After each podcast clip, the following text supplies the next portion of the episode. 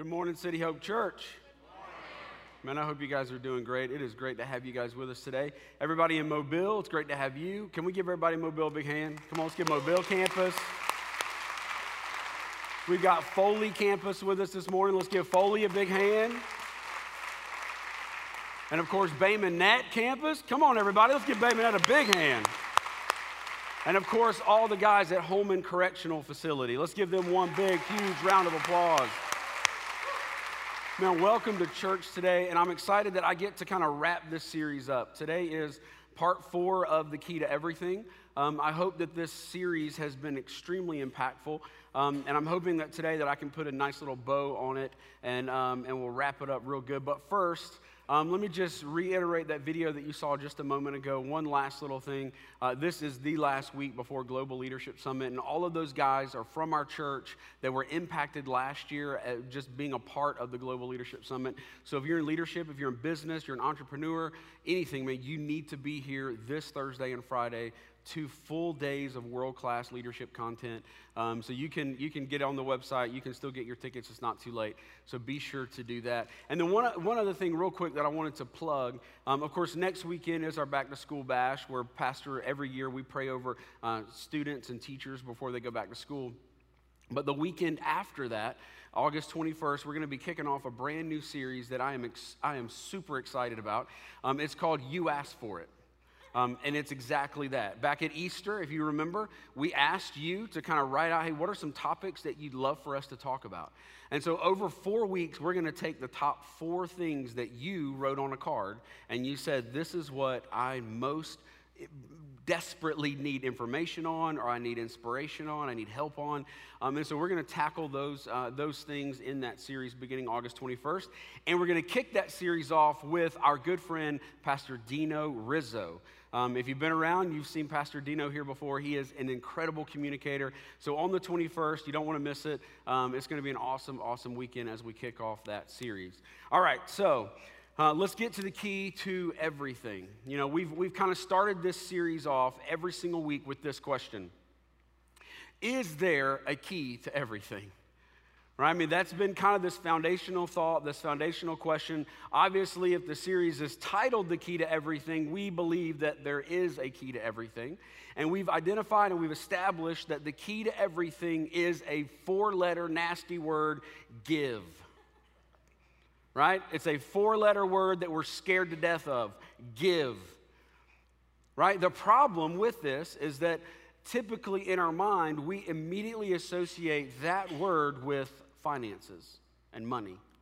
And as we've talked about throughout this, this series, that that's not necessarily the case. It's not always money. There's a lot of things that we can give. It's actually about living a lifestyle of giving. It's about living is giving and giving is living. It's just intertwined. It's all in the same thing. It's, um, you know, in week one, we talked about giving out. In week one, we talked about giving out. We talked about being salt in a world that has no flavor. We talked about being light in a dark place. We talked about um, loving our neighbors, loving our community. We talked about getting outside of ourselves, our own wants, and our own desires, and loving people. That was, I'll, I'll just say that, that, that if the key had teeth, and you know, keys have teeth. Did you know that? That's what those little things are called, right? We've talked about that for four weeks now. We should be on the same page, okay? Then the fourth tooth, I would say, is giving out. The third tooth was what we talked about on week number two, um, and that was give in. We talked about the importance of forgiveness, both forgiving those that have wronged us, those that have hurt us. You know, this was the week that we had that, that powerful conversation about racism and hate and all the things that are happening in our world. Then we, we talked about how do we forgive ourselves? How do we forgive those that have wronged us, that have done something against us? You know, how do we how do we forgive? And then last week, we actually finally got around to talking about money and what we called give to. We talked about the importance of tithing. We talked about how big of a deal it is to God, to our Christian walk, whenever we tithe, whenever we give 10% back to God. Okay, we're not bringing Him 10% of our money that's not what we said, right? We said we're bringing him actually his money. We're bringing it back to him. That's the tithe. And one of the, one of the verses that we read last week, I want to I wanna kind of read it again because I just, man, every time I, I read this verse, it just kind of hits me. And uh, last week it jumped out at me again. But this is Math, uh, Malachi 3, verse 8 through 10, it says this Will a man rob God? Yet you have robbed me. But you say, How have we robbed you? And he says, In tithe and offerings. You are cursed with a curse, your whole nation, for you are robbing me. Bring all the tithe into the storehouse, that there may be food in my house. And test me now in this, says the Lord of hosts, if I will not, listen to this, open up for you the windows of heaven and pour out for you a blessing that there will not be room enough to receive it. You know, this verse, the, the, the how have we robbed God thing, is one of those things that's just always kind of baffled me. Right? How have we, how can we possibly rob from God? Is he that desperate for cash? that he's looking down on us who make, you know, a little bit of money every year, and he's thinking that we are robbing him, the greatest God, the deity, the, the ruler and king of everything. How could we have possibly uh, robbed from him? But this is what God's saying, man. Whenever you look at the entire passage, you look at this whole text, you see this truth that the crime in this is not that we've taken money away from him. The crime in this is this right here that we have robbed him of his opportunity to bless you. We, he has been robbed of his opportunity to bless you. You have literally taken away that opportunity, as Malachi said, to open the windows of heaven on your life. Now, let me, let me just real quick define that. The windows of heaven. It's not Scrooge McDuck's vault that we can tap into and the gold coins fall and we go, woo, show me the money. Okay, that's not what I'm talking about. Okay? If you think the windows of heaven are gold coins or money, then your mindset of God is really small. Because the windows of heaven are the blessings of God. It's literally what the Bible says is heaven on earth. It's whenever we get a taste, a glimpse, a piece of heaven on earth. You know, we're all excited about heaven, most of us, right? We're excited about that. What if we could actually live with a little bit of heaven now? And we could experience that, and heaven could be opened up. See, whenever the windows of heaven are opened over my life, there's peace and there's confidence in every day. What I do, where I go, the decisions I make, I'm walking in confidence to know that heaven is open to me. When the windows of heaven are open over my mind, there's just there's this peace. There's this confidence no matter what's happening in our world, there's this confidence and there's this peace to know that, man, heaven has this whole thing figured out. And I'm getting a little bit of that confidence. When the windows of heaven are open over my body, there's health and there's contentment. When the windows of heaven are open over my family, there's, there's prosperity, there's blessings, there's fruitfulness. There's not riches and we're rolling in it. No, there's just this help, there's just this prosperity that God brings, that opening the windows of heaven brings. And this is what we talked about last week. So we've talked about for three weeks this idea of giving. We talked about last week how the tithe, man, whenever we bring that tithe, we're, we're, we're literally untying God's hands. We're untying God's hands so that He can give to you what He wants to give to you, what He has for you, what He set aside for you, what He, what he earmarked and He put over here. And He said, Here's John's stuff. I got it right here, and I'm waiting on Him to fall in love with me, to follow my covenant, to obey me, to, to be everything that I need him to be, and then it's his. Here's the thing about God. Here's the thing, really, about the key to everything. It, God already has it. God is the key to everything because God is not a taker, God is a giver. And He has given us everything. You know, the culture we live in, a lot of times we think that God is a taker. We think that, that we're supposed to just give him our money. We're supposed to, we're just supposed to give him everything because he is a taker. But God is a giver. He's the ultimate giver. And listen, this the, the key to everything is him. It's woven through his very being to the point that when he created this world, when he created this existence, the giving nature of God Almighty was woven into everything that he put his hand on. The very fabric of our existence is giving. Think about it. Everything, even the way that we were created, because we were created in His image, the Word says that God gave us His breath. He literally created us in His image, and His image is a giver. It's giving. He's literally given us everything. Every single thing that you have It's because God Almighty gave it to you. Every single thing that we see on this earth is because God gave it to us. Before God gave us the greatest gift mankind would ever know, He gave us this earth. He gave us all of these things that we could enjoy, this beautiful, beautiful earth. He gave us His breath. He gave us everything that we know because He loves us. So here's the thing this giving nature is a part of us. And whenever we go against it, we're actually going against the grain. Whenever we live life as a taker, not a giver, we're going against the grain in the way that we were originally created. We're, we're running in opposition. Listen, it's like the law of gravity. Okay, this is a law, right? We all know gravity works. I could jump, I'm gonna fall. I could fall off this stage, and guess what? I'm gonna hit the ground. Why? Because gravity is real. Okay, but I can defy gravity if I want to. I could jump off of a building, and the consequences would be bruises and broken bones and a busted up face, and I don't know what else, you know, whoever, right? It's the same thing with giving, man. Whenever we defy this and we become a taker, we live life as a taker, guess what? We suffer bruises and broken bones and crippled lives, and we're hopeless and we're desperate and we're looking for purpose in a world because we've lived life as takers, not givers. We just reverse this whole thing around and we think that this is the way we're supposed to live, but it's not. We're meant to live as a giver. This is our very nature.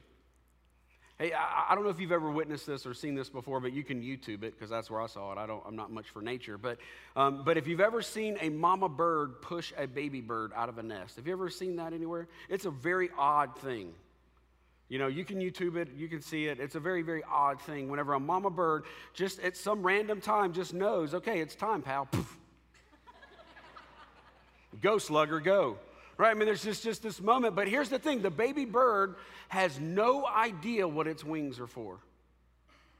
And so it hangs on with its little bitty talons, its little bitty claws, and it hangs on to this little branch of this little nest. And mama goes, I don't care. And mama just keeps pushing, keeps pushing, keeps pushing. Why? Because mama bird knows that that bird has legs and it can walk. Some of them can hop, they can hang on to things. But its core characteristic is to fly right? I mean, that's what makes a bird so amazing is that that thing can fly. And the mama knows that as long as that baby bird sits right there relying on just these little bitty hands, these little bitty claws, these little bitty talons, then it's not going to fully embrace what it was meant to do, its core characteristic. And so mama pushes. Why? Because the bird was meant to fly. This is us. We've lived our life. We're hanging on to a bank account. We're hanging on to, to hope that we're going to get rich and we're going to make it and we're going to be able to pay for college and we're going to be able to do this stuff. And we, we hang on for dear life. And the whole time God's saying, hey, buddy, you got this thing all wrong. Let go. Let go. Spread your wings, man. Let the grace of God, let the gift that you have inside you come to life because it's in you. We're made to be givers. We're made to love the world around us. We're made to forgive our neighbor as we were forgiven. We were made to give back to God our finances. We were made for this thing. My son, right now, he's about nine months old. Same thing with a, with a kid. I, I cannot teach him how to walk. Have you ever tried to keep, teach a nine month old how to walk? Hey, son, take one step. Hey, son, take another step. I can't teach him how to walk. What happens? He just walks. Why? Because it's what we do. It's just in our very nature. At some point, I mean, he's already standing up. He's a little bit wobbly, but I guarantee you in a few days, he's going to go boom. I'd be like, come on, son. You got this, son. Let's run a lap, son. Right? Because why? It's in him, it's part of us. We're made to do that. It's the same thing we're giving, man. We're made to live this lifestyle. This is why it is the key to everything. And what's so amazing is that you already have the key to everything. It's already in you. You already have it. We're talking about this thing. You're not gonna, you're not needing to run out to the divine locksmith to get it. The divine locksmith already put it inside you. The problem is, is it's bent. It's bent because the fall of man, Adam and Eve decided they were tricked, they were lied to, they decided that they were meant to be takers, not givers. When Adam and Eve decided to go and against God and to go against what he said, they became takers and immediately they were cursed. everything changed, right? Our life today changed. The key to everything is bent inside of us because of the fall of man. So here's the thing we've got to straighten it back out because it's there, it's inside us, but we've got to find a way, man. How do we unbend the key to everything? How do we, how do we straighten out the key to everything? And I'm going to tell you right now how we do it. The only weight that is heavy enough to unbend the key to everything is the weight of his glory, the weight of his presence. It is the only thing, it is the only thing inside us. Whenever we get inside, whenever we get under the weight of his glory, when we truly worship him, it impacts us, it reshapes us, and alters our character and conduct. It literally changes everything about us when we truly worship Him. The only way to experience the weight of His glory is in worship, is in, is in literally getting in the presence of God, because in the presence of God is where life change happens. Let me say that again. In the presence of God is where life change happens. The presence of God is where your life changes. It's where you begin to live differently. You can make a decision, but ultimately, when you're in the presence of God, is when life change happens. The weight of His glory will leave a mark on our lives, an impression of His presence that is undeniable even in a world gone mad. The weight of His glory, the weight of His presence, the, the way that it molds us and it shapes us back to the way that we were originally created to be shaped.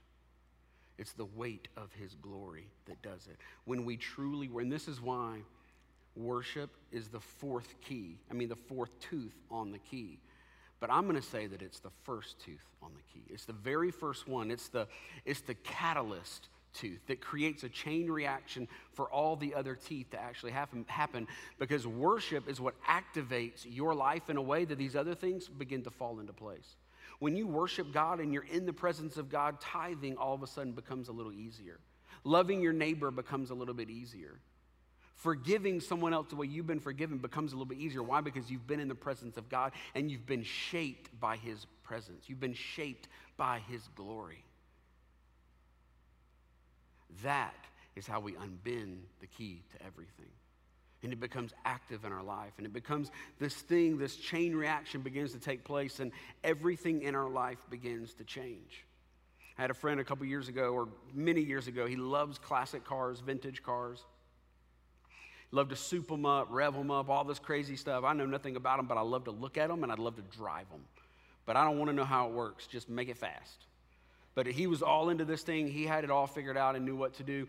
Um, and I thought, man, what if one day I had walked into his garage and seen this pristine, you know, 1970 whatever Corvette or 19 whatever, you know, Mustang or whatever, and it's all souped up and all this amazing thing. And he's sitting in the front seat and he's going, man, I can't get the air conditioner to work. I want the air conditioner to work. This is frustrating. I mean, I've spent $100,000 on this car and I can't get the air conditioner to work. And then he goes and he pops the hood and there is no engine.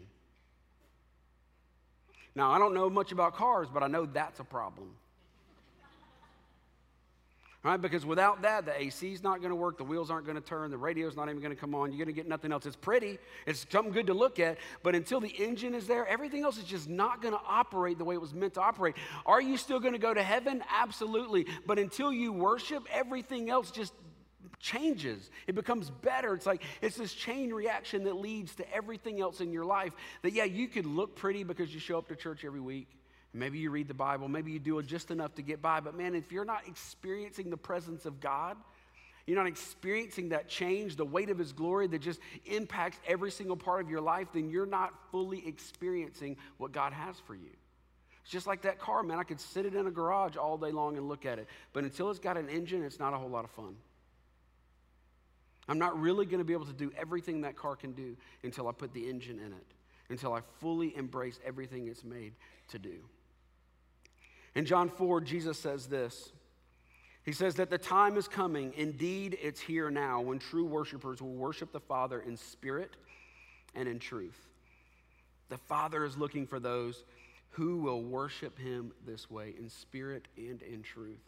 He's saying, I don't want, I don't want worshipers that are just going to worship me with their heart. I want people that are going that are going to worship me with their mind, with their intellect, with the truth of their life. I want their heart and their mind, their heart and their truth. I want everything connected and them passionately pursuing me.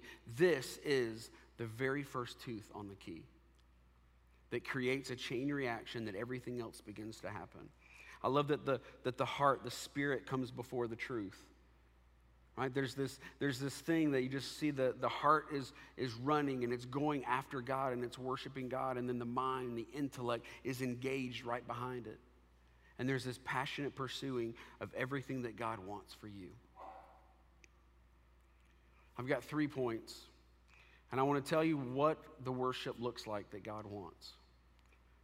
What is it that he's looking for? What type of worship? I mean, what does this mean? How do I how do I worship God with everything? How in the world do I do this? And how's it broken? What's wrong now? Well, the worship that God wants, number one, is worship that treasures.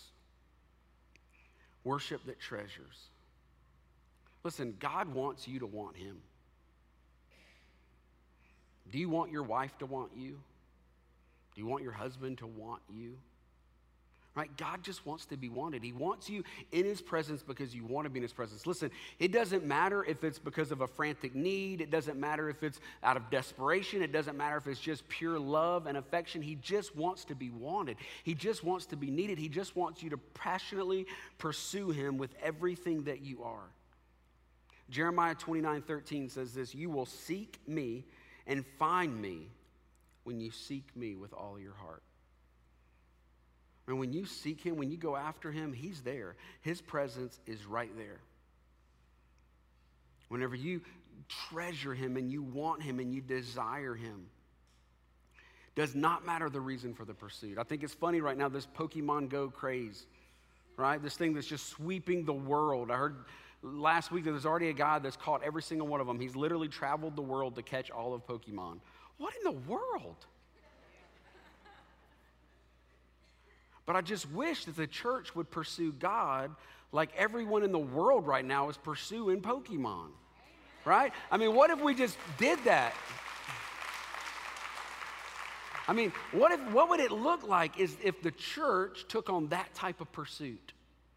Not Pikachu, but God right? And we focus our attention and our heart, and we literally are pursuing Him with everything that we got. We want Him in our, in, in our life, a part of our life. And then so many of us have been around for so long that worship has just become something that we do. It's a ritual. It's, it's something that's gotten very stale, and there is no passion. And God's saying, hey, listen, when you come into my presence, bring your heart.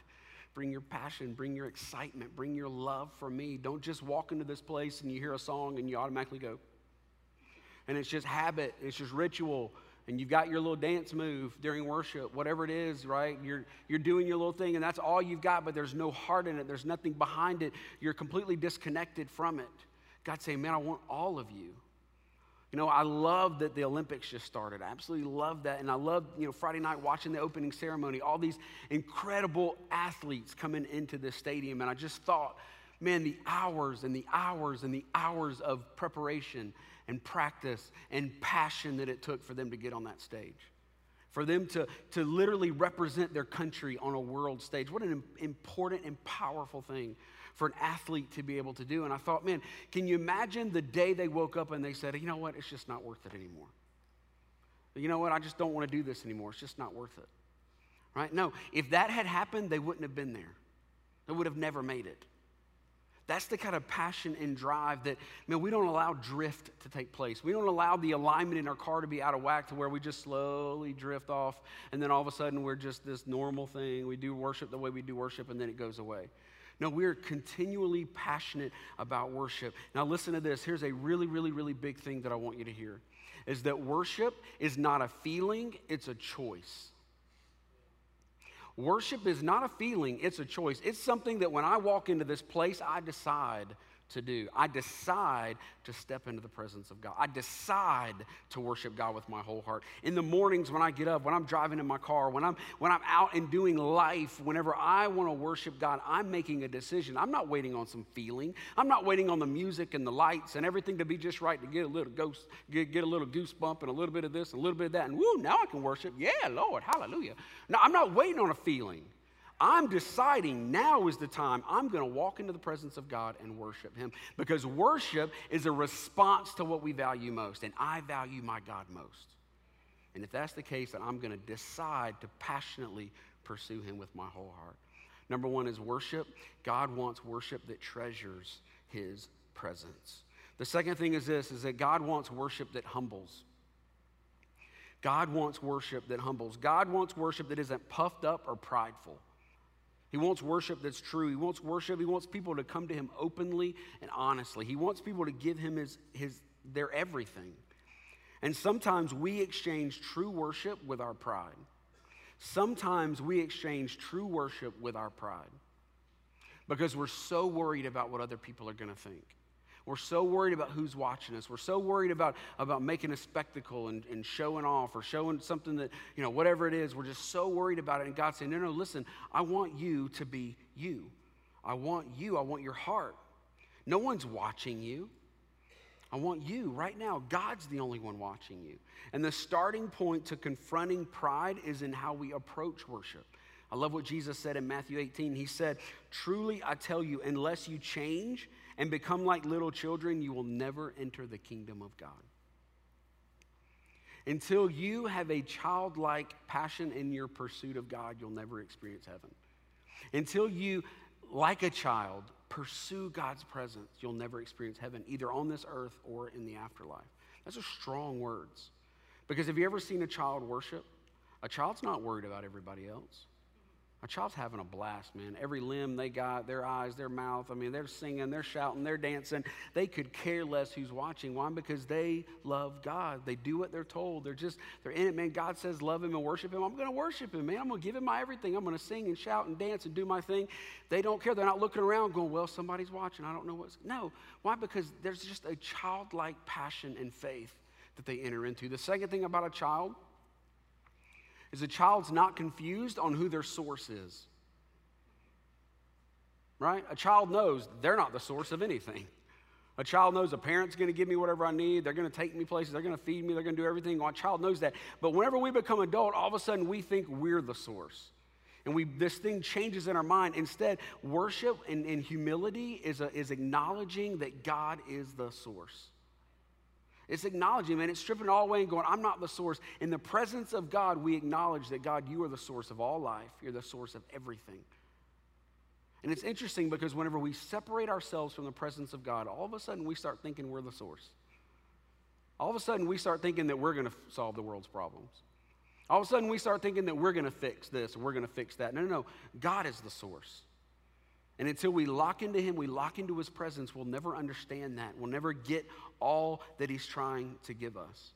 When we worship in humility, we're acknowledging that God is the source.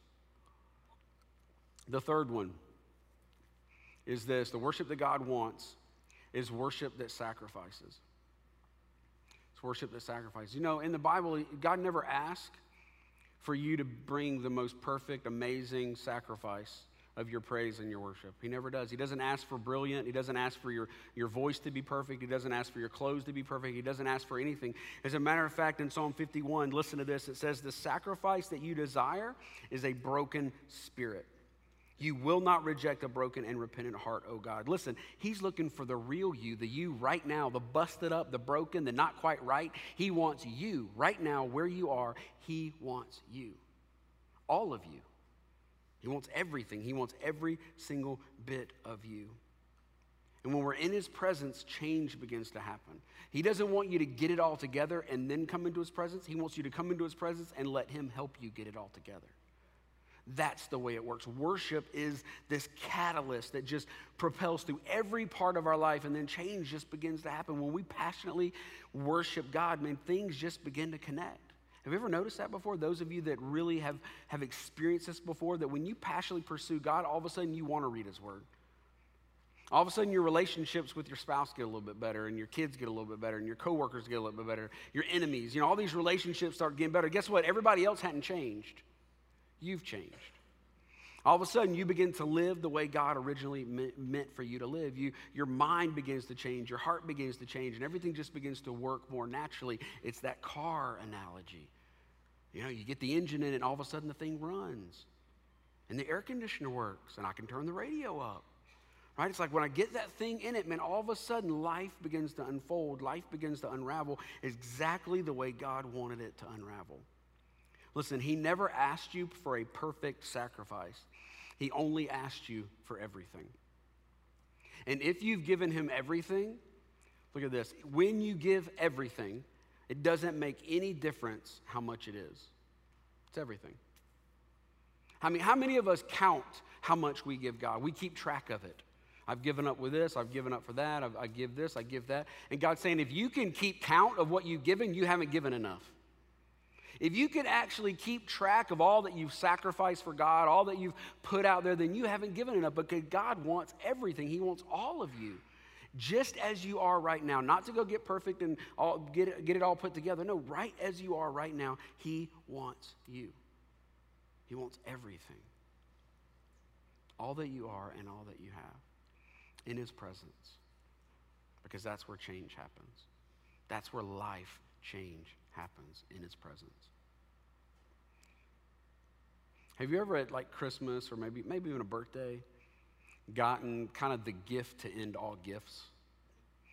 Right? I mean, have you ever experienced that? Like I remember a few years ago at Christmas, I had an aunt that just put a little extra time and thought into uh, into the gift that she was going to give us. She, I mean, it really, really, it like fit us, and she kind of knew what we were into and all this kind of stuff. And it was like, man, this gift literally is casting a shadow on every other gift. Like every other gift will, will have to live up to this. It's like just this incredible gift that it's not expensive. It's not this what. It's just this thing that you go, man, this gets me. This just makes sense. And I thought about this week that, you know, the gift that God gave is not the gift that ends all gifts, it was the beginning of all gifts. It was the beginning of all gifts. Because God is our ultimate giver and He gave us everything. He literally gave us everything. And I want to kind of wrap this series right here and I want us to read something together. And honestly, we're going to we're going to kind of end at probably the most obvious place in the world. But I want us to read this passage together, and we all know it, but read it with me. It's John 3.16. All right, Mobile, Foley, Bay Minette, Holman, I need you guys to help out. Let's all read this together. Here we go. For God so loved the world that he gave his one and only Son, that whoever believes in him shall not perish, but have eternal life. Let's read one more. This is Romans 8. Everybody together again. Come on, guys. He who did not spare his own son, but gave him up for us all, how will he not also, along with him, graciously give us all things? God is the ultimate giver, and he's given us everything. He's given us Jesus Christ, he's given us the ultimate gift that leads to every other gift. This is the place right here that everything was given that everything was finished and that everything started new was at the cross of Jesus Christ. It's because of the cross that, that we can do what we do today. It's because of the cross that we can have the relationship we have with God. It's because of this gift that we can experience life to the full. It's because of the, the fact that it's finished, that it's been paid in full, that we can freely come before God. And it's because of this, man, that our life has been started new, that not only do we have a new birth and new life here on this earth, but we have the hope of eternity with Jesus, with God in heaven, worshiping Him with all of our hearts and all of our lives. It's because of this. It's because of the key to everything. It's because God literally gave us everything. And He's not asking for much back, He wants your everything. He wants you to just come before Him and say, God, I'm busted up. I'm broke. I'm hurting. I'm sick. I'm frustrated. I'm in a divorce. I'm mad at my kids. I'm, I'm whatever it is.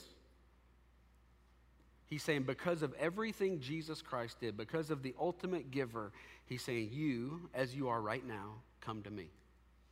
Come into the presence of God and be changed. And the amazing thing is, is it's not this hour on Sundays. Worship is not contained to this place. Worship is not contained to, to, a, to a service, or it's not even contained to worship. I mean, to music. It's not contained to that. Worship is a lifestyle, it's a heart. The Bible, Jesus says to love God and love people. Man, this is worship. Whenever we are in the presence of God and we're saying, God, come, heaven, come, be a part of my life right now, this is worship. And man, whenever we do this, all of our life begins to change. If you were to kind of zoom out, you know, we've talked about the key, we talked about the four teeth. If we were to kind of zoom out of that key just a little bit, we would realize that the shape of the key to everything is the cross. It is literally the key to everything. It's the key to everything in our life, every hurt, every pain, to the things that we need, the things that we hope for. It's the key to everything. I mean, God says when you worship Him, you stay close to that. You stay close to His heart, and then all of a sudden, Loving your neighbor becomes very easy. Loving the world around you becomes very easy, very simple, very natural, because it's already in you. You begin to fall in line with Him, and all of a sudden, forgiving those that you do life with, forgiving those that maybe you've abandoned, maybe you've run away from, maybe you've gotten rid of and you've written them off and you've said, I'll never talk to that person again. It's because of your vicinity to God when you're close in the presence of God that you can forgive that person. Why? Because the key to everything, you were forgiven. It's why in that place, you're not afraid to give. I mean, when you're in the presence of God, giving financially isn't a big deal. Why? Because you know the source. You know where it all comes from. And you know, man, this is just a way that I worship God. This is just a way that I obey God, that I fall in line, that I just say, God, I want to I wanna be in line with you. I want your heart. I want your passion. And when we're in the presence of God, it all just comes together and happens. It clicks. Life begins to change, life begins to unfold differently whenever we understand the key to everything. I believe with all of my heart that there are people here today that haven't experienced the key to everything. They haven't experienced the great giver, Jesus Christ, that gave us his all. There are some of you here today that have been just going through the motions for years. There's some of you here today that haven't been in a church in years and years and years and years. And you say, man, what in the world did I walk into? And maybe God's right inside your heart right now and he's stirring and He's challenging you and He's changing you. I believe that you today are in the presence of God and He's saying, hey, this is where change happens. This is where life change happens, is in the presence of God. And right now, today, I want to challenge you to make a change. I want to challenge you to live life passionately pursuing God in worship, giving Him your all in worship. If you will bow your head and close your eyes for just a second. I know there are people here that need to make a decision to follow Christ today, that need to make a decision to give Him, uh, give Him your life, your all, your everything. Like I said, whether it's you haven't you haven't been in a church in years, maybe you're just stale and you've been sitting here like a bump on a log for years, or maybe man you've walked in and you don't know anything. You know nothing, but you know that life needs to be different, and this sounds right. There's something in your heart that's just just firing off, that's excited, that's passionate, and you just hear this rumbling on the inside, that is God Almighty saying, Go. This is it. I want to get a hold of you. I want to challenge you. I want to change you. I want, I want to get you in my presence so that I can mold you and shape you into who I've created you to be. If that's you, I want to challenge you at every single campus to raise your hand. If you want to meet Jesus Christ today, first time, hundredth time, it does not matter. If you want to meet Jesus Christ today, raise your hand at every campus right now. Thank you. You want to go all in and say, Man, I'm giving him my all today. Let's pray this prayer together. If you raised your hand, there were several hands all over this room, I'm sure at the other campuses.